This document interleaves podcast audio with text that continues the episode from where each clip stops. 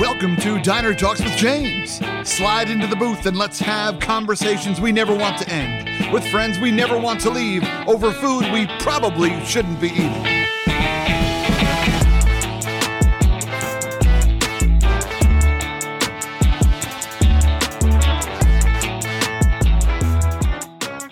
My friends, what is going on? Welcome to another episode of Diner Talks with James. I'm James, and I am super pumped to be here with you all. Y'all, I'm really pumped uh, also about the community that we are forming here in the diner. And I need you to do me a favor. Have you eaten at a good diner recently? What is the best late night spot that you have eaten in just maybe in the last couple of months. I would love to, is it, you know, are you at a diner in the Northeast? Are you at a IHOP? Are you at a, a steak and shake? Are you at a Waffle House? Do you got a, a great taco truck on the West Coast or something like that? I would love to know because we're back traveling again as speakers and I am on the road and I'm always looking for some greasy spoons and some places with stories to spend time in. So if you could do me a favor, go to Diner Talks with James on Instagram and, uh, and just shoot me a quick DM over there and, and let me know what is the spot that you think I need to check out as I get back on the road and get to explore this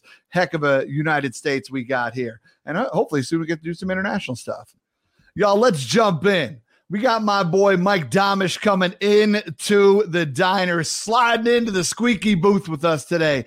And I'm pumped. He's someone who I have known for a long time, but only recently met in person for the first time. And uh, he was everything that I want him to be. Mike is the founder of the Center of Respect. They've educated hundreds of thousands of folks about overcoming negative societal influences and assumptions, consent, respect, relationships, bystander intervention, supporting survivors building healthy relationships. This place is incredible, and I'm excited to have Mike tell us more about it.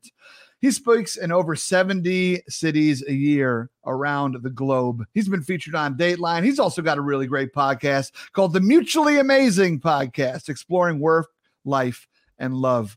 He also passes out uh, shirts that say, Can I kiss you? Just in case you wanted to know more about Mike Domitrz. That pretty much says it all.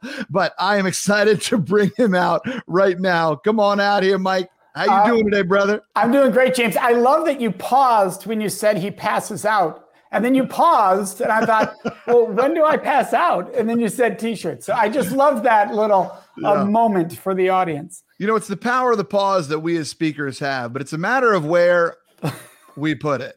Um, very, very true. it's like uh, it's like those those classic memes about where where the where the comma goes in the sentence and how quickly it can change. Oh yeah. uh, what's up, Mike? How you doing today? I'm doing wonderful. I'm just thrilled to be here with you, James. I, you know, when we it was Vegas of all cities that, oh, that sure. we met in for everybody listening. Uh, and it was such a joy to get to know you there because I have seen you in you know both social media and we have we have mutual friends galore and yet never had that opportunity. And I just love your energy, your presence, uh, and all you're doing out there. Thank you, brother. Uh, and I and I love what you have done uh, for. We'll just keep the compliment circle going. I, I, love what you have done for the for the speaking industry, um, and more importantly, for the individuals that you've been able to touch through the Center of Respect. It's just I've just it's always been something that I've watched from afar and was like, yo, this dude is doing really cool work. And so I'm I'm pumped to have you here. Well, uh, thanks. Uh, in the diner. But Mike, here's the thing. This show, this show's called Diner Talks with James. Not Dinner Talks with James, as a lot of people who introduce me on stage like to say, but Diner Talks with James. And uh, and so the, the reason why it's called that is because I think some of the best conversations in our lives occur late at night with the friends that you never want to leave over the food you probably shouldn't be eating. And so, if that is the case, I'm wondering do you have any late night guilty pleasure eating spots or or foods that you like to eat. You know, I, I, know that you're a father, and that sometimes changes what the hours of the day look like and what late night means. Um, but I'm wondering, do you have a late night food pleasure, guilty pleasure? Well, I, I the irony of this is everything because the first time you and I actually talked talked was at a late night sitting next at a restaurant with a group of 10 people. I think that was like 10 o'clock at night. We all were, you were sort of wrapping up there. We joined you then. Um, and here's the thing. So I, I'm from the dad stage to the grandpa stage. So all Ooh. my kids are out of the house. I'm empty nested for the most part. So uh, my schedule is not in the that old parenting schedule. However, however, uh, age has changed my body's willingness to eat certain things. So it has changed my ability to eat at diners because I found out recently I have to be gluten free. Oh, uh, yeah. The diner that knocks process. out the diner world pretty dramatically. uh, so I used to be an ice cream late night person, and then, and I still can be, is the chips. So mm. uh, I love to dive in some good guac and chips. Uh, that's my thing, uh, and so that's my my weakness. that's the weakness right there. Yeah. Are you making your own guacamole? No, you, I'm, I'm too lazy. I get the I get the mini I get the mini little thing you rip off and you have its packet right there for the dish. I, am lazy. I'm lazy when it comes to that. I mean, if you decided to make guacamole at 10 o'clock at night, I'd be impressed. So I don't blame you for doing what you're doing. make now, it you, simple. That's my philosophy with food. Exactly. Exactly. Uh, now, uh, your accent isn't hiding anything, brother. Unfortunately, I don't have an accent because I speak perfect New Yorkese. But uh, but uh, you are from the Midwest. Are you born and raised Wisconsin, Chicagoland? Like where where do you where do you claim home? So yes and yes. Born in Illinois, uh, okay. uh, but raised in Wisconsin. At age six, moved to Wisconsin, uh, and have been here, Southern Wisconsin, ever since. Yeah, yeah, I love it. So when you were growing up, man, what what was the dream? What what did what what oh. what did young Mike want to be? What young what Mike knew what he wanted to be all yeah. along. Oh yeah, uh, he was going to be an actor on Broadway. Oh okay. And so that's what I pursued, and that's what I went to college for and studied in college. So that was the that was the dream, the pursuit, and I loved it. That's awesome. Now, uh, so on Broadway, so you so you got the singing, the dancing, all the, no. All the, uh, no, oh, no. no. I so I have the I have the dancing. I I to this day I love to dance. So I live to dance if I get the opportunity. Uh, so the dancing, yes. The acting was my major thing, more and the singing was the struggle of those categories. So I was not likely going to be found in a musical on Broadway. Yeah, yeah, yeah. or if you were, it wouldn't be in a singing role. Correct. So, yeah, exactly. Yeah. uh, that is incredible. What is growing up? Did you have a dream role that you wanted? Like, were you like, oh, I want to be Nathan Detroit and Guys no, and Dolls? Or I no, I didn't have that. What okay. I would do. So I was the youngest of four, and I was four years younger than everybody else. So everybody else was like two years apart than me. So I would be home alone a lot because by the time I hit 14, everybody was gone. So I would. I know this sounds weird, but I would mimic being a talk show host and I would play both characters. so I would be the interviewer interviewing the actor, and I'd be the actor performing, answering the questions, uh, and just have fun trying to be creative that way and and do silly different things. I I would do morning, you know, high school morning announcements. Yep. I did them in characters. Incredible. So to the point I got in trouble, but I I had a blast doing it. Yeah. Here's a fun fact that we didn't know about each other. I did the same exact thing. The the talk show thing? I know, but I didn't do that. That's weird. Um, no, I no, no, I'm playing. it, it is my dream to be a talk show host. I mean, that's the that's the ultimate dream for Diner Talks. Okay, to have this like get shot with three cameras, um, and and stuff like that. Like that. That is that's the dream for Diner Talks with James. Um, and that's what we're trying to build towards. But uh, so I do love the talk show idea. But no, I also did the morning announcements in school and did them in characters and love got it. in and got in trouble. What uh, character got you in trouble? Uh, well, this is a shame to admit publicly, but here we go. Um, so I did the Pledge of Allegiance in a uh, Latino Hispanic accent. Gotcha. And, and the irony of that with what you do today, right? I mean, yes, uh, yes correct. Yeah, no, exactly. And I think we can both have moments like that. We can look back on going, oh my gosh, my current Mike would be appalled if uh, mm-hmm. that. Yeah, absolutely. We've been there. Uh, that, that's so yeah. intriguing. And and the unfortunate part is that I didn't get in trouble because of like the social justice angle right. or the inappropriate angle. It was the defamation of character at, at our of the Pledge Allegiance, right? Like that was right. the issue with my with my principal. Um, so yeah, it is. Uh, yeah, what a time! What a time! But I got oh, to keep doing it because I because you boys got charisma and I schmoozed them into letting me keep going. I well, my, I had two that got me in trouble. I remember the church lady. Yeah. So I did a church lady impression uh, advertising a school dance, and I mentioned gyrating your buttocks. Wasn't that nice? And then I did this whole little thing. Yeah. And by the time the sentence got out of my mouth, the assistant principal was on my side out of their office and right there in my face, waiting for that thing to get shut, shut off. Um, and had some choice words for me about words that can be used on a microphone. And I'm like, it was buttocks. It wasn't, you know, I didn't swear. Yeah. I didn't. And then the other time I got in trouble was Good Morning Vietnam. And oh. I did, I did Good Morning Whitewater High School. And I did it at full volume into the mic. I didn't even know it. The windows were shaking in the cafeteria. you didn't pull back. Didn't pull I didn't pull back. and people either loved it or yeah. hated me for waking them up.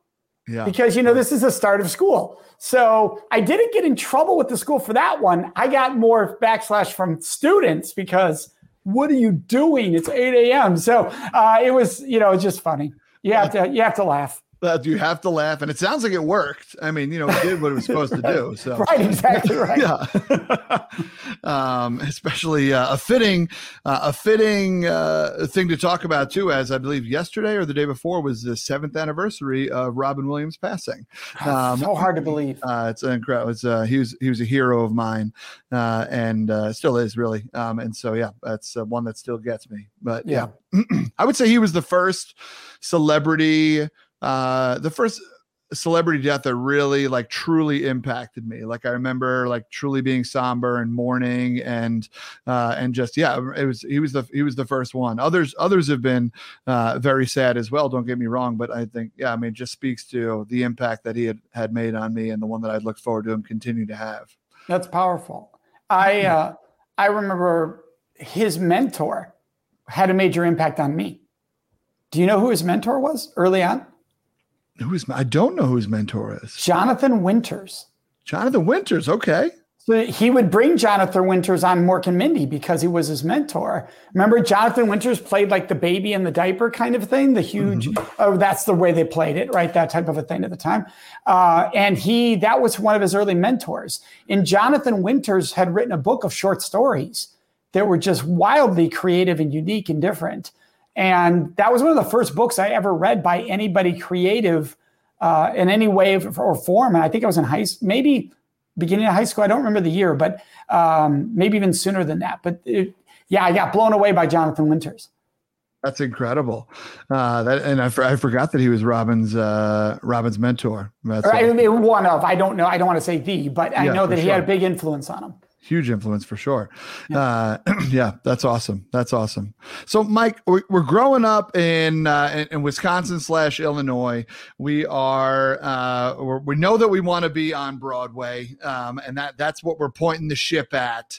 Uh, that doesn't pan out, or maybe it did pan out, and I don't know about that part of your history. Did did, did it pan out? So here's what happened. Uh, it was it was rocking. So I go to Chicago. I go to Loyola University of Chicago, and I go into theater. Beautiful campus. I love it there. I right on the water. That's the campus we were on, mm-hmm. and I love it there. I love the people. I love the professors, and right away I'm getting cast, and I'm like, all right. And I was really excited because I was way behind the other kids. So mm-hmm. the other students in the theater program had theater programs. And our high school had theater productions that were very successful, but no theater classes. Right. Yeah. Same here. So, so they were way ahead of me on Shakespeare, on everything. So the fact that I was scrappy enough to get these parts and do things, I was feeling really good. And then my sophomore year, I became a stage manager of the first opening show as a sophomore. And I'm like, oh my gosh, this is this is really rocking, right? This is going incredible. And then I received a note on my door when I came back to my dorm room. Uh, this is really just starting the semester, but we had to be there two weeks early because of the show. Call home immediately. That was the note on my door. I'm like, what the heck? So I go into the dorm, you know, dorm rooms. We call them dorms. I think now, it, now it's back to dorms. Remember when you weren't allowed to say that on a campus? You had to say it residence. The D Hall. word. You the yes, and now it's now it's they're saying it regularly. But for you know, about 10 years ago, you're like, if you said that, you'd get in oh, trouble. Yeah. But, yeah. Uh, but I went, I'm in my dorm. I pick up the phone because you actually had to pick up a, you know, a, phone that you touched and dialed uh, and called home to to find out the I have three older sisters. The youngest of those three older sisters had been raped, and everything would change overnight. Um, I it would strike me to my core. I was lost. I was confused. I was filled with rage and anger.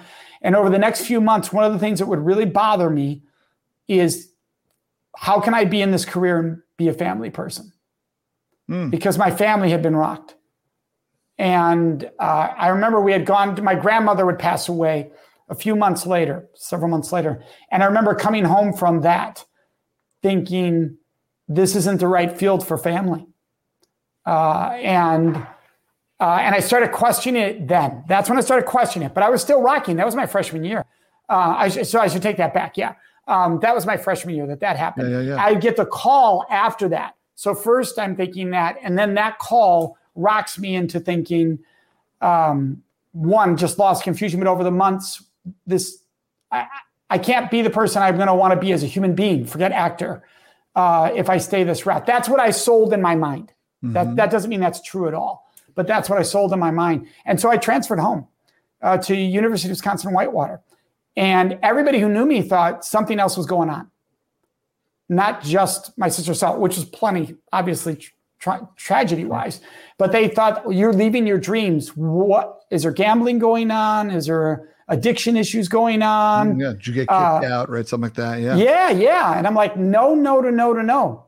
Uh, I this I need to make a change. And so I transferred back home and I my mom was the college coach of the team there, the swim team, and I was a swimmer. And I joined the team and we were mandated to go see a speaker. And that speaker was on sexual assault. This is in 1990, uh, which was very unheard of at the time. Very, yeah. Very unheard of. And I heard him speak and I thought, oh my gosh, I can do something about this with my voice. And I went up to him and I said, Hey, I want to speak. And you know, as a speaker, how many times we hear that. Sure, yeah. And he said, Well, you show up at my place, I'll give you what I got. I got lucky. He was a national speaker that was in Madison in less than an hour. I showed up and he said, No one shows up. No one, that's true. No one. You and I know this to be true. That's correct. yeah. uh, he said, You showed up. And he gave me everything he had. I went out, wrote my own program, went to my local high school teachers I knew, said, Can I give this in your classroom? I did. They said, This is what you should be doing. This is what we need in the world. And that's where it all began.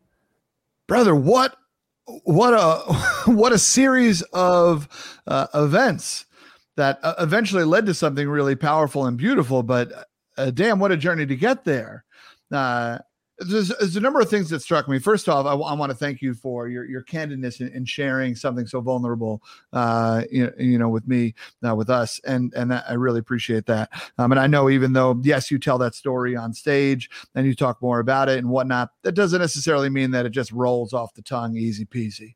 Um, and so I just I just want to acknowledge um, uh, and thank you for that. Um, I also, and I, well, we will also come back to some more, a little bit more of that as well in talking about sexual assault. I think specifically we as men um, can have some really powerful conversations that we need to be having and are not necessarily doing it right now. Um, so we will certainly come back to that. The, one of the things that struck me as as I was listening is that you immediately knew in that moment how important family was to you, and not just current family, but future family right? Like your brain immediately jumped into this. And I'm trying to think about, I don't, I don't know when I knew that family was like super critical to me. I obviously, I, I, I mean, I'm, I'm, fortunate I didn't have a uh, a crucible moment like that um, that would that would snap me into it.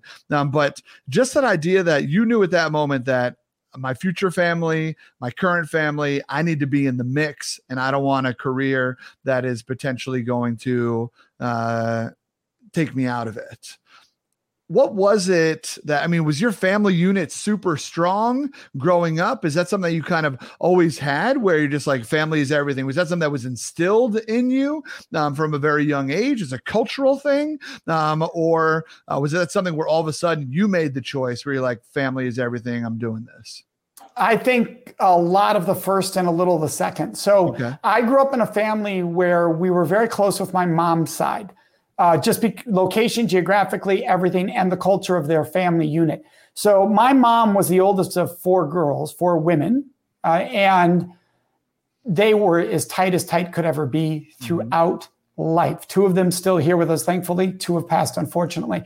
Uh, their kids, our cousins, and us were always like this. We were close. Now, we didn't have the ability to be next to each other like mobility has now, uh, our, our kids' generation has. We didn't have that, but we were close. And so there was only one other guy, somebody who identified as a male, in that mix. And it was a very a women dominant uh, mm-hmm. family. And and he so for me, I felt like he was almost like a brother, you know, because he was six years younger, but it was like having, you know, sort of like younger brother. Yeah, and yeah. and it was it wasn't that my parents preached family, it was just the way it was lived. So I remember going to my sister's cross country meets. There were my sisters were incredibly successful athletes. Incredibly, I mean, the Sherry, the speak, the athlete, the, the the sister that I spoke of, the survivor, was a Division One Big Ten athlete. You know, so they were incredibly successful athletes, and I would be screaming my lungs out at them as they ran by, cheering them to the point they got annoyed. Like, "Hey, little brother, cut that out." so, um, and I, am not exaggerating, unfortunately. You're ruining. Uh, you're ruining my stride. yeah, exactly. So I just think annoying more than anything, but um, and that's just the way you know we grew up. Uh, so that was a big piece of it. I grew up with a mom and her sisters that were super tight. They created the cousins to be tight. Uh, that I looked up to my sisters. That was huge. I did. I looked up to my sisters, and and my grandma was very somebody that I really loved and adored. She loved to dance. I loved to dance. Mm-hmm. So keep in mind, remember when I said the story a little backwards earlier because she passed away uh, before I'd get that phone call. That's what okay. I tried to reverse the order. And that was one, the, one of the first moments. It was driving up from that mm. when I thought, hmm, can I have family? And then this rocked my family. Yes. Right. And so that would change that. Now I'm going to jump ahead 30 years because okay. I, I, don't want to forget this part. I'm keeping Because this is maybe what I love most. The pandemic hits. Um, my mom and dad have 16 grandchildren. So my four young men, sons, they have 12 cousins. Hmm. The pandemic hits, they immediately start doing hangouts on Zoom as cousins since nobody can go out and party, right? Everybody's in their 20s or 18 to 24 ish. That group, about 10 of them to this day, are still getting together every month, still doing things with each other. One of my sons lives in a home that they bought with his cousin. That's awesome. so uh, this gives you an idea of how close they are. When they turn 21, that group is all celebrating together. That person's, they're going out and partying with their cousins. So it's really cool to have watched what my mom's generation built be now passed down that many generations further. Uh, so yes, there's there's a cultural element without a doubt. Yeah, that's beautiful. That's yeah, really beautiful. It. Yeah, that's awesome. Uh, and every family's different, and every family does what they need to do for them. Uh, that's right. It's, it's cool to hear. Uh, it's cool to hear about yours. So when we think about the role that you know, like that mom played, right, the matriarch, um, and uh, and that you know, I don't I don't know what the role that your father played in this as well, but in uh, you you established something called the Center for Respect. Um, and, and we'll talk a little bit about what, what you all do, but I want to focus on this word respect first. Now, because it's a big one. Um, and uh, I'm, I'm wondering, was respect something that was taught to you, something that was expected of you, something that you know was uh, was given to you? Was it something that uh, you had to earn? You know, like what, like how did respect happen, or how was it talked about and taught in your household growing up? I don't remember conversations around the word respect. Okay. I well, next do, question. No. So I do remember, I do remember role modeling it. So, and what was expected of us. I remember just the understanding of that. So you brought up the mother father relationship. I grew up in a unique home for its time. I think now would be a not as maybe unique, mm-hmm. but I had two parents who were highly successful in their careers. Okay. Which, as you know, in the 70s and 80s, uh, that was a tough road for a lot of women to have success in their careers. It doesn't mean there weren't a lot of women having success. It was just a tough road and can still be a tough road for many people today. So I grew up with two very strong personalities who had achieved at a very high level, mm. very different paths. So my dad was the dean of a business school. And in fact, at the time, uh, he when he retired, he's one of the longest standing deans in the United States. Wow. Yes. And at one time, one of the 10 largest undergrad business schools in the country. So I had watched him go from a family of nobody going to college till he did mm-hmm. and accomplishing all he did. My mom from a family where nobody, where college was not an option, going to becoming a college head coach mm. without a college education, which is once again almost unheard of. Yes. And so I saw these people and the way they operated and the expectation of how things worked. When my mom set a rule, it was the rule. So let me give you an example by that. You show up late to practice, that's 100 push ups. You show up late two days in a row, that's 200 push ups. And you know what? You knew you were going to do them. And her philosophy was if you're not going to be in the water, I'm going to at least get you stronger. Yeah. So, and everybody knew that she would hold you to it. And the weird part was, and the sad part was, if that's a male coach, they're like, oh, he's tough, he's this, right? Yeah. But if that's a woman coach, it, there's other words that mm-hmm. aren't 100%. as as celebrated. And what's interesting is I know many because those are my teammates over the years. And so I know them now in their 30s and 40s, and how many still speak to the discipline she taught them in their lives and how much she impacted their lives. She is still coaching today. That's crazy. So she is, yeah, she's 79 and she is still coaching today. And that's kind of impact she has on lives. So both my parents had a great impact. I was a swimmer, so my mom was my coach. My mom was my coach growing up. My mom was my, the little time I swam in college, it wasn't much. My mom was my coach. I would go on to coach swimming at, at the high school level. Oh, and wow. that was built off what I learned from my mom. So there's a there's absolutely a very strong influence from both sides, uh, and it was about the way they handled situations. I think that role modeling, uh, respect was built in there, even though we didn't talk about the word. Yeah, yeah. yeah, for sure. That uh, true true leadership by example. Yes. Yeah, that's awesome. Respect was something is something that was talked about in my household. Uh, my dad was very big on respect. Uh, and still, uh, like I said, still is, uh, you know, to the point where, you know, I am, I'm, I'm 39 now. And if I get introduced to one of his friends that I haven't met, it's, uh, this is Mr. Anselmo, right? Right. And if Mr. Anselmo's like, you can call me Rick, my dad's like, no, he can't. At the age of 39. so what I'd love to dive into James on that. I, I find if I always find these interesting what did he, how did your dad define respect?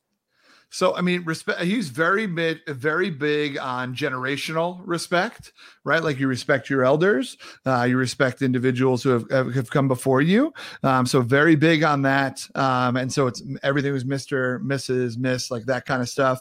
Uh, and uh, also the way that you uh, talk to other individuals like you you carry yourself at a place that is that is respectful right? So like the tomfoolery and the joking around like that has to be earned.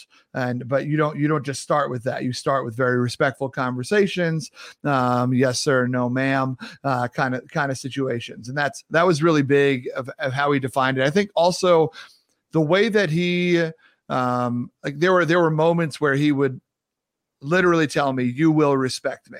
I'm, I don't know if you can tell, but I'm uh, dashingly witty, and um, and sometimes uh, sometimes my voice can get me in a little bit of trouble, and by sometimes I mean all the time. But uh, still, um, so sometimes that wit comes back to bite me because it's at the wrong time or place. Um, and there were a number of times where my dad he would like kind of like pop me in the sternum just a little bit, mm-hmm. right? And I'm not like crazy and take my breath away or anything like that, but it, the sternum you popped in the sternum, you feel it.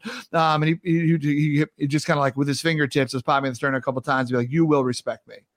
Um, and so uh, whether that was because I was making jokes or being fresh or, or whatever. Um, so respect was definitely something that uh, I was told to do not necessarily something that was earned, right? It was expected, um, and that's kind of how that's kind of how he led. And I would love to dive in on that if we could. I just do it. So because so much of how we have these conversations is around etiquette, mm-hmm. right? Listen to how Dad taught it, right? It was etiquette focused.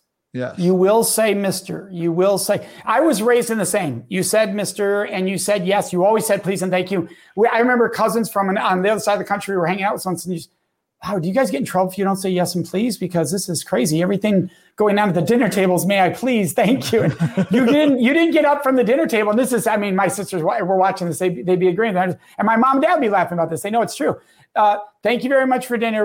May I please be excused and thank you. You know, that was that kind of a, that's how you left the dinner. That's how you got an opportunity to leave the dinner table. Yeah. Uh, you know, something along those lines. Um, and it was etiquette based and it was honor based, mm-hmm. which is different than how do you see me? Yeah. Which is a very different discussion of respect, right? How do how do we see ourselves? How do we see the person talking in front of us? Mm-hmm. You know, um, our dad's generation telling us you will respect us was something they were taught, right? That that was 100%. a message. You will respect me, versus what's it going to take for you to respect me? I mean, imagine a dad looking their kid in the eye and going, "What's it going to take for you to respect me?" Yeah. Which is a very different conversation than you will, because the you will is actually an honor. You will honor me is really what that means. Yeah, yeah. That's a powerful switch in words. Yeah, because that's what they want. Mm-hmm. They want you to honor their role, right? So, so it goes back to the discussion of, and we all do this. So it's not about our dads, right? We all can do this different times. Even if we don't say it out loud to someone, you will respect me. Almost all of our subconscious at some point in a month says, they will respect me. Like to somebody saying something and, and, being dismissive, and our subconscious might not say it out loud, might not even say it in those words, but it's acting with an attitude of, you better respect me right now, right? Yeah. Even if we don't say it out loud. And and but what we tend to be talking about is honoring. Mm-hmm. You better be honoring me. Uh, res- when I ask people what respect means to them, corporate offices, students, the same two words show up everywhere: to be seen and valued. Mm. Yep. Which is very different than to follow the protocol of hierarchy. Right. Yeah. To be yeah put on a pedestal or whatever. Right. Yeah. Right. right. So it di- I love where this conversation can go because, uh, and I realized that level of respect later in life. I I wish I understood that better when I w- my kids were younger, because I think it would have changed how I also used the word. Yeah. early on, uh, and in in its own use, uh, mm-hmm. parenting because I think that changes everything. I don't, I hate the statement. You will, you have to earn my respect. Yes. It is, it is one of the few times I would ever use the word hate, but I despise it. And because it's all hierarchy based. Right. So that's about power. That has nothing to do with respect. Mm-hmm. Because the moment you say, "Hey, Mike, you have, you have to earn my respect," oh, so you get to choose whether I'm a value or not. Yeah. That's how this works. Oh, so then when I get to your position, somebody above me will also get to choose again. Mm-hmm. So this is all who's above who to choose whether you're worthy. Versus, right. I'm going to always give you respect. Now, whether you treat me with it back, that's your call. But I'm always going to give you respect. That doesn't mean I have to trust you. That doesn't mean I have to like you. That doesn't mean I have to believe a word you say but I'm going to see and value you as a human being mm-hmm. every time you're in front of me. Yeah. Yeah.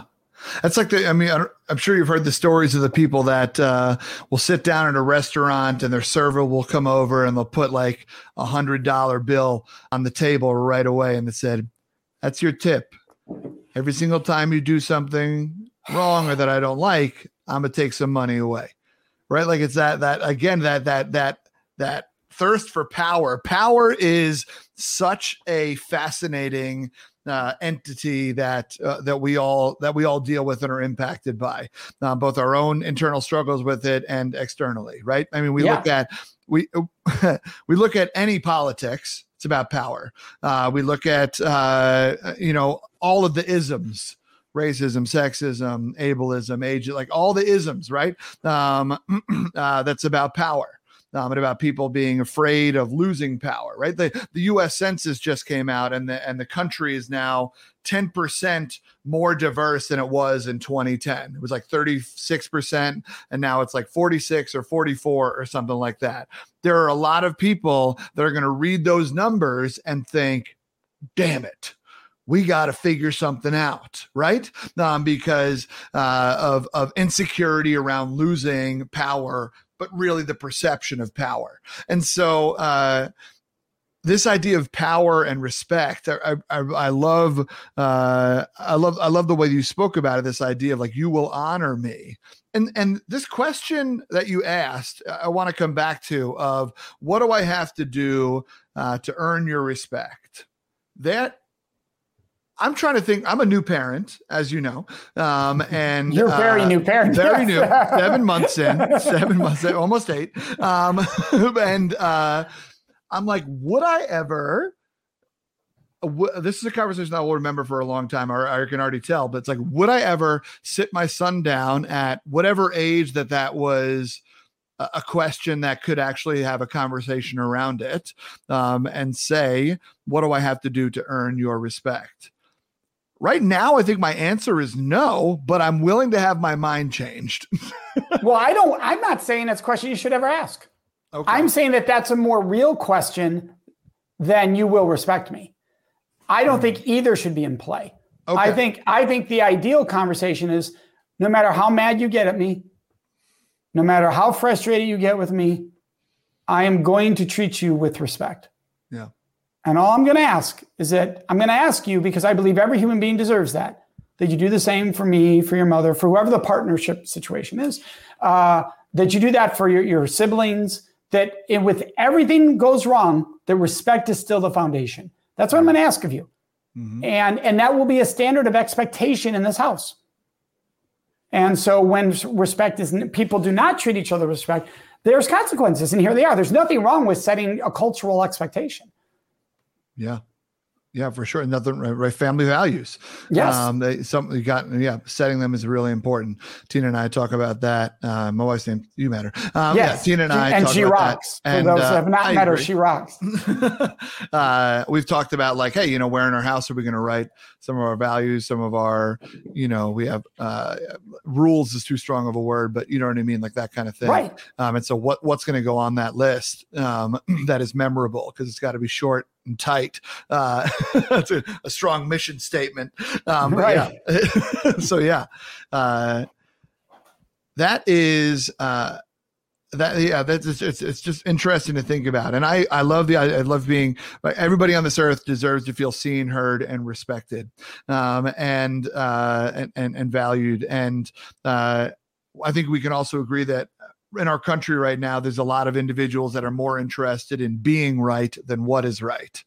Um, yeah. right. And that, and that's hurting us. It kind of also comes back to, uh, to power. It also comes back to, it's easier to assume, uh, assume than it is to learn, right. Those kinds of things. Um, and so you built this this center for respect uh, to teach this gigantic concept which is simple in theory of I want to be seen, I want to be valued, um, but is so much deeper in how we actually arrive at making someone feel seen, heard, respected, valued. Uh, and so I'm wondering, you know, what like how i'm trying to think about how to phrase this. I'm wondering it's like how does how does one teach that? Like how how are you all trying to teach that right now with the the opportunities that you have with the audience you interact with? Well i, I have to go backwards because being totally transparent i was didn't start as a center for respect. I started as the date safe project. Okay. So that when i first started creating my own organization where we realized hey this is what we're going to do full time i just don't want to be book mike Domitrz i want to mm-hmm. create something that that creates curriculum and other things and more than uh, we were the date safe project because we were working in schools and universities by far the most. And then we started working with the military. And then in the last few years some business level we are like hey can you help us transform our culture? What you're doing with the military if you can do it there you can do it for us. Yeah. and we realized the date safe project the name alone is going to make people think who would bring that to a company? Who would bring that to? So in 2019 we became the center for the respect. Ah, okay, okay. Yes and what was interesting about it, James, was that as I was sitting there going, it was an I was at this big event with all these business influencers, nobody in my field, uh, high level internet marketers, business influencers, and somebody on stage made a comment that made me think we're we're not we're so much more than what we've been saying we are. Mm-hmm. And right there, the ta-da moment happened of Center for Respect. And I actually thought, oh my gosh, I'll never be able to call myself that. Clearly, there's probably 100 Center for Respects. This was in 2019, right? There's got to be a million of them. Not one in the world. Got the dot com and everything. Not one in the world of all the. Center Fours. Yes. There was no Center for Respect in the entire world. The only close thing to it was a place that was Center, Center for Respect and, and, and, and, like it was all these things. Yeah. Um, and it was through a university. And we're like, oh my gosh, this told me even more. This is needed if there, there isn't even somebody addressing it this directly. And I mm-hmm. always knew that respect was the core of everything I did. We just didn't lead with it, but it was the core foundation of everything I did. So that moment would change my perspective on how much we can be positively impacting the world just directly. Let's talk about what we're talking about, and that is respect. So, how mm-hmm. we do that for me is through speaking, keynote training. Those are the two most common ways we make the impact. That could be anything from an association bringing me in to talk to companies to corporate leadership, bringing me into their CEOs and their leadership team and putting me, we're in there for three hours, all 10, 12 of us, diving deep into the things they're already doing, they're not aware of, and that doesn't make them monsters. So, mm-hmm. one of the biggest problems in this line of work, and you're probably aware of this, James, is that if we have this conversation, then I'm admitting I've done something wrong. And that makes me on the same plateau as the predator out there. Yeah. And therefore, I don't want to have these conversations because I'm not the predator out there. So they run from the conversation. So if I say, hey, you're acting with some disrespect, uh, what, are you saying I'm the next Cosby? Are you saying I'm the next this? That's sort of the self defense mechanism in the world right now. 100%. And what we realized is I was able to come up with a formula before the, even the name change. I created this in about 17, 18, um, called the nine daily displays of disrespect that almost all of us engage in at least one of them, if not four of them, every week, if not every day. Yeah. And I would say these, and people were like, oh, I do four, five, and six. Uh, I do one, three, seven. And there, and what was beautiful about it is nobody was shying away from it. They were saying, I do these things. I've seen myself as you talk. Yeah. I don't want to be that person anymore. So then we give them the nine daily choices for respect. Mm. So this is very subtle. This is not the what people expect when they hire, see the name or what I do. Oh, you do sexual harassment training. No, because we're already too late to the discussion. Right. yeah. Isn't that sad but true? Right. So yeah. the, the analogy I give people all the time when they look at it, they'll go, let's say there's an organization, whether it's an educational institution or it's a business. Uh, they have this, let's say they're building as a skyscraper that represents them. Okay. And on the 17th floor is diversity. And on the 18th mm-hmm. floor is harassment and sexual violence. And they're saying, wow, we got problems on the 17th floor. We got problems on the 18th floor. No, you were cracked at the foundation. It starts to show on the 17th and 18th floor. That's mm. where it starts to mm. show. Mm. The foundation it was is what needs to be reinforced. And that's what we do. We help them reinforce the foundation. And so that you don't have the cracks in the 17th, 18th. And when they even start to show, everybody goes, there's a crack and it's not okay. Yeah. So that we can do something about that. So to give you just a quick example, because people go, what, what can these nine things be that don't insult people? Interrupting. I do it. Something I do. Yep. It's one of the nine. It's absolutely a sign of disrespect. I don't mm-hmm. mean to disrespect. I'm in my own head getting excited and I want to jump in, but I am disrespecting the other person's voice, their thought, their brilliance, yeah. everything with that. That's one of the nine. Yeah. Flip side of that, silence. Somebody comes in the room, it's your partner, whoever's is super excited to share with you and you're like, did I not just talk for like 30 seconds with all my passion in the world? and and instead of telling you, now they're an analytical thinker, right? So yeah. the, what they're thinking is, I need to think this over, but they sit there in silence. So you're under the impression you're being ignored. Yeah. Versus if they had somebody just taught them to say, I really want to give this some thought. There's some real, a lot there. Would you mind if I get back to you in an hour or tomorrow? Because I really want to think this out, uh, everything mm-hmm. you're sharing with me. That's a game changer versus yeah. silence. So those are two quick examples that are very opposite. Yes. Uh, but both yeah, both. I, I, totally see how they are seen as disrespectful, right? So, I mean, a lot of time it's uh, intent versus impact. You know, so many things come back to that. Yes, they uh, do. And uh, and so, yeah, that is uh, that's powerful. And you know, and going back to your the building analogy is great.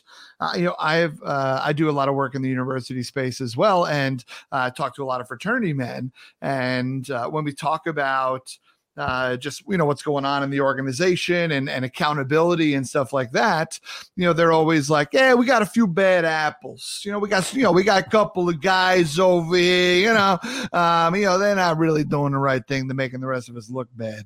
And i was like no you're you're all making yourself look bad. You don't have a bad apple problem. You have a tradition problem. You have a power problem. You have an accountability problem. Um, right? And yeah. they don't want to hear all that because it's way easier to blame Rick than it is to blame us. And yeah, so, yet they won't yeah. kick Rick out. Absolutely not. No, no, it's the boy. It's one of the boys. No, you can't do right, that. Right. Where would Rick go? Yeah. Um, yeah. yes. And, and James, yeah. what I love about that, you and I teach the same way this because uh, same with the military or universities. You know, this time of the year, I'm, you and I are on stages every day at a campus, mm-hmm. and that that same mentality. Well, that's one out of uh, ten that are the trouble. No, it's the nine of you watching. It's the nine of you watching, maybe even encouraging some of it, maybe even degrading the victim while it's happening. Yeah. It's the nine. If it was truly only the one, everybody would be appalled and, and stop the one. Mm-hmm. But nobody's stopping the one, which means it's the 10 because right. no one's stopping the one. And I love what you said about intent because it's a major issue right now impact versus intent. People go, mm-hmm. well, I can't control how, how other people hear my words. Well, why do you say them then? what in the world is the purpose of your words if not to have impact? Yep. Yeah. Well, I mean, I do mean for so it matters what they what you're how you're impacting. And if you're hurting others, then you need to own it. I've I've absolutely done it myself. And if anybody ever tries to go, oh, I've never done that, that's there's no way you're a human being. Right. So you'll love this one because it's a mutual friend. I'm at an event and a fellow speaker says, I believe the way to wealth and speaking is through writing. He's struggling at the time and he says that. He's very open about that. And I said, Are you sure about that? He said, Well, what do you mean by that? And I say, Well, how's that working for you? and he's like, Yeah, well, and this is what he said. I don't normally start on stage, but are you just trying to be an ass or do you have a point? That's what he said to me. Yeah. Jess pipes up and goes, Jess is a mutual friend of James and I, and says, Mike, if we didn't all know how much you are, how giving you are, where your heart is, uh, we might think you're an ass, but we know that you do all this to help us and yeah. out of love. And I, at that moment in my life, this was a long time ago, this is like 10 years ago, I was like, yeah, yeah, I'm loving, I'm giving. I didn't hear the ass part. Like I just went right past it because yeah. I heard the words I wanted to hear right? And then I would go through this self development program a couple years later where I would learn how self righteous that can come off and that people saw me that way and it destroyed me, mm. destroyed me. And I would remember that day, that moment where Jess said that as yeah. where I should have seen the impact, but I was so blind to my intent that I forgot about the impact. And that's when everything would shift for me and how I would language when I talk to people. Instead of saying, You're sure about that? Now it was, What about this possibility? Right? Which is just the same information in a much more uh, loving manner of yeah. empathy versus telling you what to do. It's all leaning a little towards optimism as well. Yeah. Uh, yes. Right? It's uh, yes. Well, yeah. what about this uh, opportunity, possibility? Yeah. Uh, yeah, for sure. um, yeah, I love that. and yeah, it's it's so funny the way. I mean, uh, again, I mean, I do this all the time. I put my foot in my mouth in my in my marriage, um, and uh, and and regular conversations where I think I'm asking what is a helpful question, but I have asked the question in the wrong tone or use or or just added like that one extra word that didn't need to be. It's like if you just took out that one word, it would have sounded great. Or like that one word just like took it to snarky or took it to whatever sarcasm potentially, yeah. right? Yeah, um, yeah, and uh, so yeah, uh, yeah, that's that's some real stuff. And you know, what's real about it, it was that's not naivety. That's correct. our subconscious showing its real feelings mm-hmm. in a way to hurt because we feel hurt, right? When we're using, when we're adding those words, it's for a reason. And it's usually because we're hurt, so we throw back, right? That that's yeah. what people do as human beings. And these are the conversations people aren't having. That's why I love you're doing this, James, because yeah. everybody tries to act like only those people do that. This is human existence. Right. so, how can we be more intentional about it moving forward? Yeah, it's almost like hurt people hurt people, uh, right? that, that that famous phrase. Yeah, uh, and we yeah. all are hurt sometimes. One hundred, yeah, for sure. Yeah, welcome yeah. to the human being club. Right. Um, right. yeah. Now acknowledge it and do something about it. That's just. Um, so yeah. So let's let's go back to this. Uh, a couple of things that you meant. I want I want to I want to I want to tie some stuff together. You told us the the you you told us the, the, the very short version, and this is totally acceptable of of what happened with your sister when you were in college, um, and and now we're talking about uh, about the idea of the well that's that's not my problem right? Like it's you know like litter on the ground. I didn't i that's not my, i didn't leave it there right? That's not my dish in the sink. That's not my whatever right? Like that kind of thing. That's not i'm not the one that uh, that that i don't go around raping people. I'm not a, a problem. I don't harass individuals right? Like this they're all they all sound the same. Um, and so um, we know that uh, when it comes to sexual assault, sexual violence, uh, I, I, forget if it's you know eight out of ten, nine out of ten. You probably know the numbers. It, it typically is uh, someone is a male to a female as far as doing that, but men men are not uh, um, uh, immune to being uh, assaulted themselves.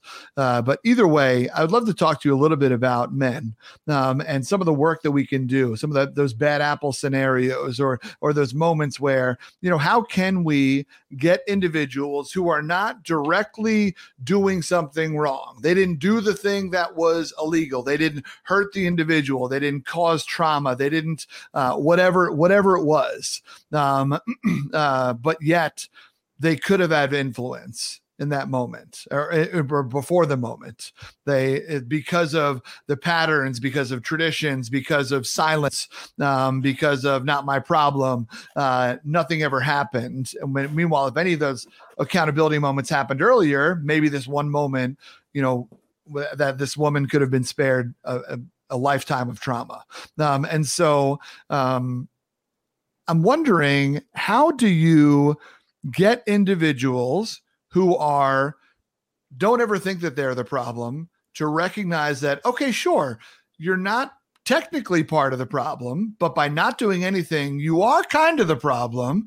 But more importantly we don't have to worry about whether you're a problem or not. Let's do what we just did with what we're talking about put a little optimism on it and be like but you can be part of the solution. And the solution is not just well don't you yourself don't do these bad things. The solution is so much bigger than that. How do we get individuals to get out of their own heads and get out of their own defensiveness and realize like i can be a part of change that is bigger than me? It's not just me picking up my litter right? It's not just me not yeah. assaulting somebody. We have to be willing to address what's going on in their heads and the barriers.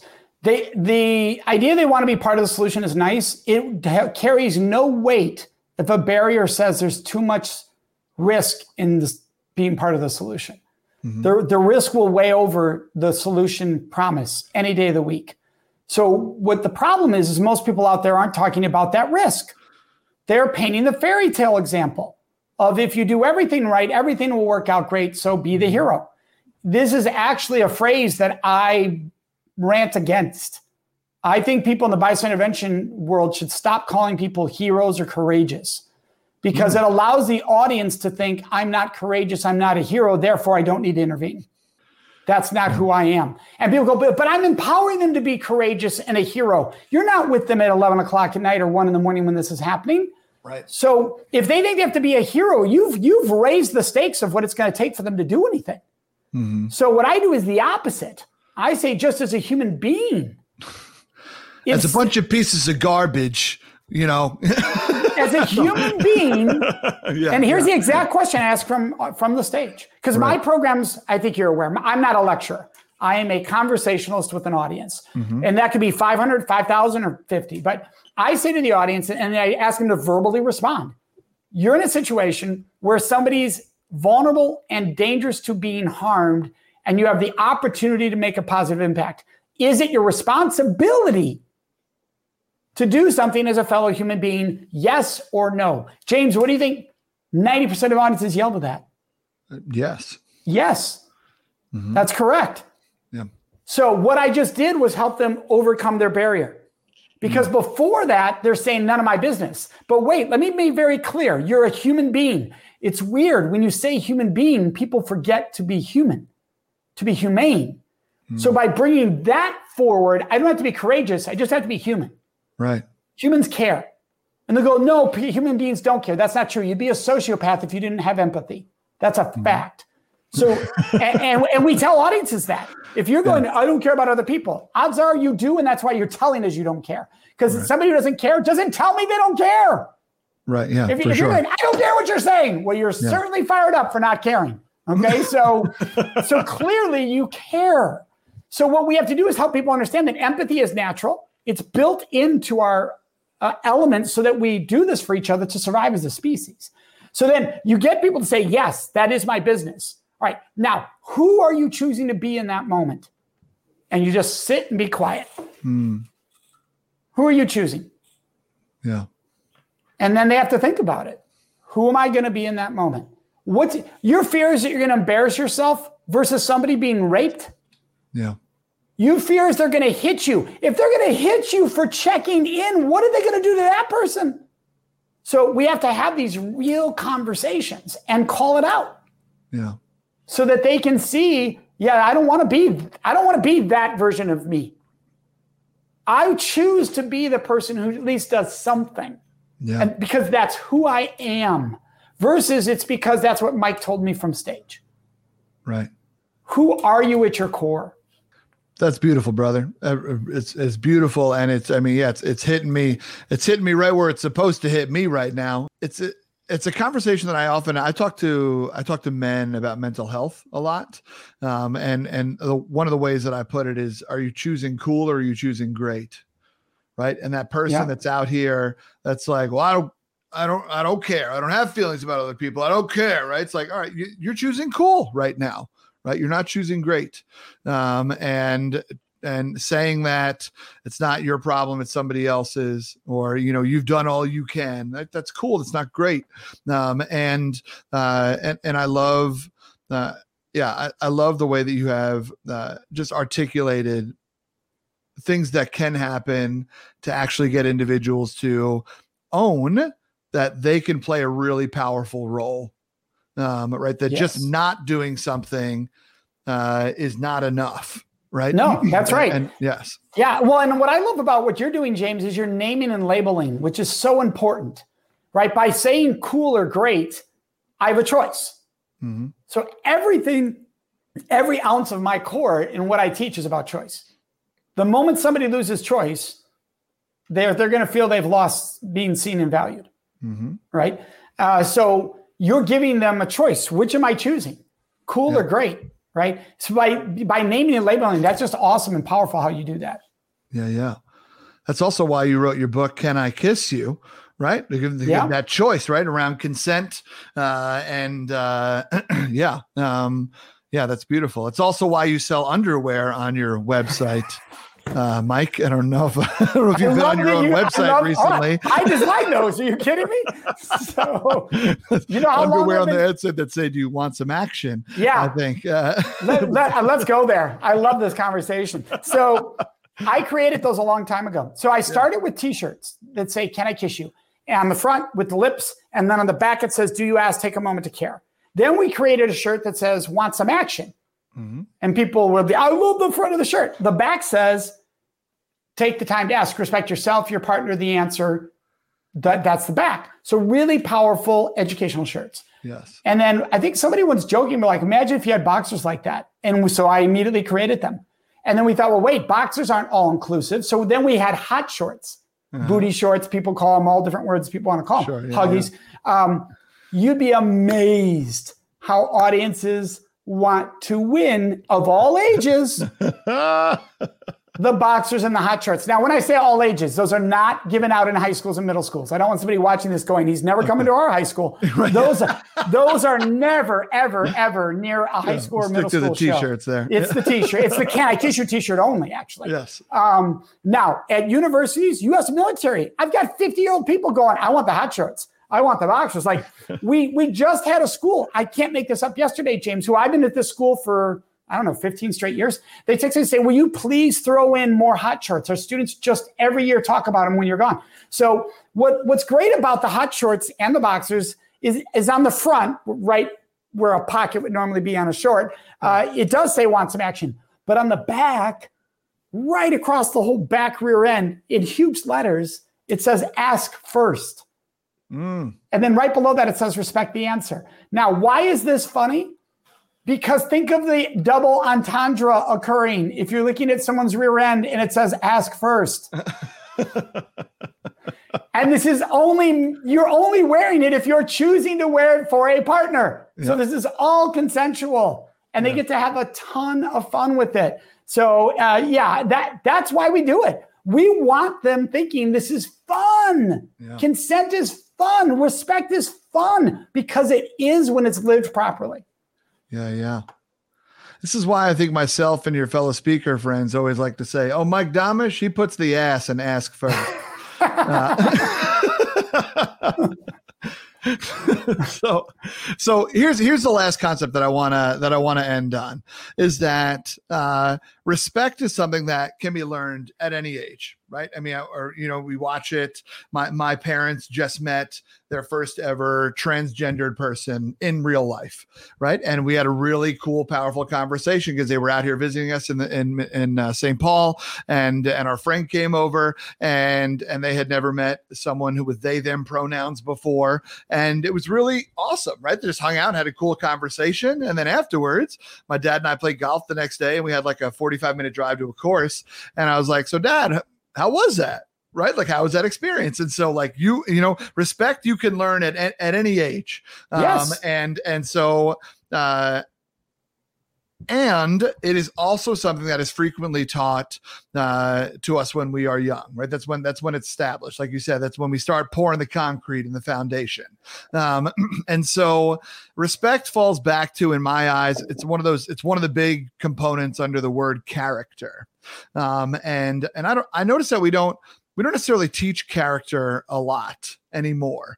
Um, and and when you think about it, like as someone who I'm I'm someone who is a non-church going individual or uh, synagogue or mo- I don't I don't uh, I don't, I don't go to church or anything like that. um, and so outside of religious institutions um, and and some of those kind of places, I don't know where character and respect are being taught besides obvious like like you talked about it as uh as growing up lead, you know leading by example for sure um but there's power in the conversation. There's power in the critical thinking. There's power in uh you know what would you do? How would you handle it? Kind of kind of moments. And so you know i'm wondering for you uh, putting your parent and now grandparent hat on uh, which i still still can't believe um but uh you know and putting and putting those hats on how do you uh, how no how would you recommend that parents teach things like character like respect? Like how do we how do we start those conversations in the home? Well i want to honor the conversation because i love where it's heading. So how do you define it?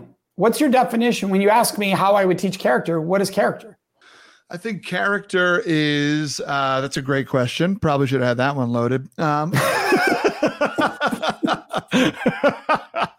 uh, character um, uh, character is someone who um, uh, to use an improv term someone who plays to the top of their intelligence um, right someone who uh, that doesn't mean that do you mean are, do you mean the full the full holistic intelligence the full holistic intelligence. Okay. Yeah. Cause I think a lot of times when we see people choosing to be cool, they're not playing to the top of their intelligence, right? Right. It's like, or, or I'm playing to my IQ intelligence and looking down on you.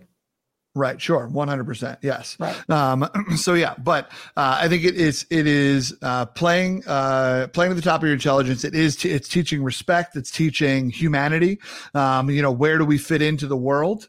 Um, and uh, and having great character um, is someone who uh, carries themselves in a way where they uh, where they care right? They care about uh, their fellow humans. Um, they care about what they care about, um, and uh, and they, they life is done a little bit more intentionally. I think when you are living uh, with character, um, respect plays a huge role in it, um, in the way that we talk and listen to each other. Um, and so, yeah, that that's that's my loosely defined spur of the moment answer. I love it. Uh, so for me, that means am I teaching my children, my grandchildren, people I have opportunity to influence, how to lead with love and empathy for all human beings. And if I do that, character will always rise. But I have to lead with it. I have to choose it. I have to be intentional. And that's why I love that you brought up the word intentional. Yeah. Am I operating from my soul or from my brain? Right? Those all operate, or am I using both at the highest level? Mm-hmm. Um, but am I leading with love and empathy right now? Or with disgust or with disdain or with approving. Uh, in our world of speaking, so many speakers are telling an audience instead of showing. 100%. So, how are you showing what, you're, what was being discussed on that stage and in your life? Uh, and that was a big wake up call for me. I, when I realized, wait, I'm doing a lot of telling. Where's the showing? Uh, mm-hmm. And so I, I think it's how are we showing not just others in our world how to live? How are we showing ourselves our own character? Because mm-hmm. if I'm proud of who I am and the choices I'm making each day, there's probably a good chance, and I'm leading with love and empathy in doing that, that I'm operating at a very high level. There's a good, there's a better opportunity for that. Yeah. Now, where do we do that? We can only control the self. So that comes down to me as a human being. And how do I make that choice each day? How do I, not just for my grandkids, but for any child, for mm-hmm. any adult, for any person on the internet? Uh, there are people that trigger me by with the beliefs they sometimes express, and to still lead with love for that person. That's a choice. Yes. And sometimes I fail, and hopefully more often I, I succeed. Mm-hmm. Mike, this has been a gosh darn pleasure brother. Uh, I love uh, I love the way that you just put that uh, you know a lot of a lot of what you said comes back to role modeling which makes sense. It's the way you learned a lot of what you have learned as well. And and it does speak to leading by example. Uh, to all the parents out there myself included that just feels like more pressure and that's cool. That's fine. We'll handle it. Um, it's like yeah no be a better human. That's how, you, want, you, want to te- you want to raise better humans? Be a better human. Um, I, and like, want, I want to use a more coarse phrase as a parent all right, that we should be told more often as parents. Get mm-hmm. over yourself. yes. What that kid's going time. through. Yeah, get over yourself, and it's not that big of a deal. I needed to believe that more often as a parent than I did. Mm-hmm. I stressed way more than I should have. So when parents tell me, hey, your kids are all at that age, what would you say? That it's going to be okay. It's going to be okay. If you lead with love and empathy, it's going to be okay. And look, if your kids make choices that you don't agree with, you don't align with, that's because they're a human being. They're not a robot. Yeah. You didn't do everything your parents wanted to do. So stop thinking it's about you. Mm-hmm.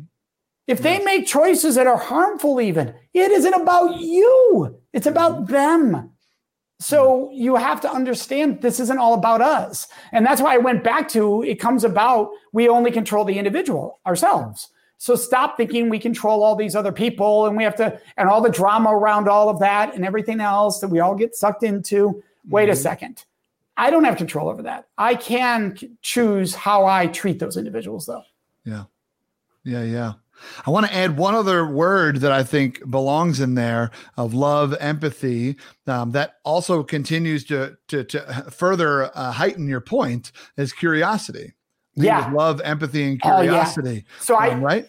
So Blair think, Dunkley, yeah, Blair Dunkley is an expert that teaches these mind models and And one of them is that the two basic human emotions that are key to human existence mm-hmm. is curiosity to seek understanding.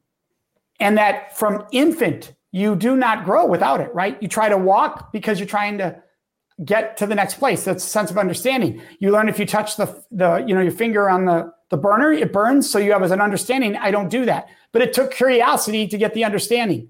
Right. And and I teach this and I teach this out this concept, not his mind models at all, but he's brilliant at what he does. Uh, but I talk about those people. Are you leading with curiosity or are you leading to prove? Prove means I'm here to prove a point. Curiosity means I want to understand where you're coming from. Yeah. So that I have a better understanding of who you are and how I can mm-hmm. support you in this planet. And so I love that you brought up curiosity because it's all about it to seek understanding. Yeah. Yes, brother. Yeah, curiosity is my uh, is my jam right now. I love um, it. I think uh, yeah, I'm, I'm, actually working on a brand new keynote around it um, and stuff like that. Spoiler alert, but uh, very yeah, cool. Um, so it's it's top top of mind for me. Uh, I'm trying to interject it and everything. So, uh, Mike, this has been so awesome getting to hang out with you, getting to know you better. Thank you again for you know being vulnerable, letting us in a little bit more about your family um, and and some of the the trauma that's there and and and a lot of the love that is there. That's really it's really beautiful, and uh, you're incredible at what you do. And thanks so much for hanging out with me in the diner here today, man. Well, I love what you've created here, James. So thank you. I, I look forward to having more, whether you know on air, off air, more conversations. Because I, I, I told you in Vegas, and I'll say it again today. I just love your spirit, your soul of both you and Tina. I think uh, you, it's just a welcoming place to be. Thank you, brother. I appreciate yep. it. We were one state away, so we really don't have too much of an excuse. No, yeah, exactly. We're five hours is all we are. Yeah. Yeah, that's it.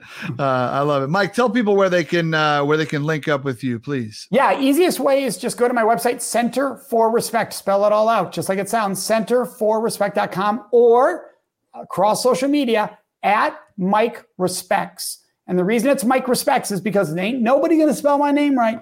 So uh, it's at Mike Respects on Instagram, on Twitter, on everywhere, on Facebook. Uh, you can find me in all those places. Awesome.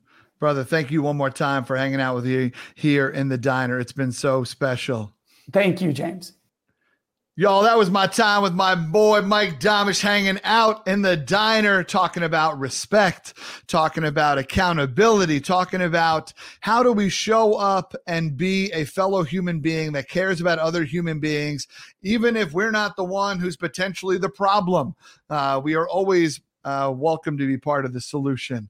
Uh, and it has been uh, just just a great episode. This one got me fired up. It's got me thinking a lot about you know the parenting of my of my son, and also uh, just thinking about the grace that I need to give myself as well, uh, and the grace that you need to give you. My friends, it's been so special hanging out with you here in the diner. Until next time, remember to keep punching small talk in the face by asking meaningful questions. You all take care.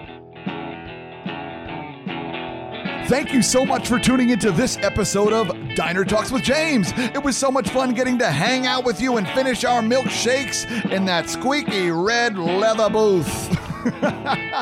if you do me a favor and smash that subscribe button, that would be dope. And also, if you could leave a review on iTunes, well, come on now, you're gonna make me blush. also, if you want to be a part of the action, we record these live on YouTube Live every Wednesday night at 9 o'clock p.m. Eastern Standard Time. Go to YouTube and type in James T. Robo and smash that red subscribe button so you know when we go live next. Also, while we're on the subject, I'm James T. Robo all over the internet. I post meaningful content on Instagram, witty content on Twitter. Let's get connected in some other places, folks. And as always, if you're interested in learning more about the guest tonight, please check out the show notes. My friends, until next time, keep punching small talk in the face by asking better questions. Y'all take care.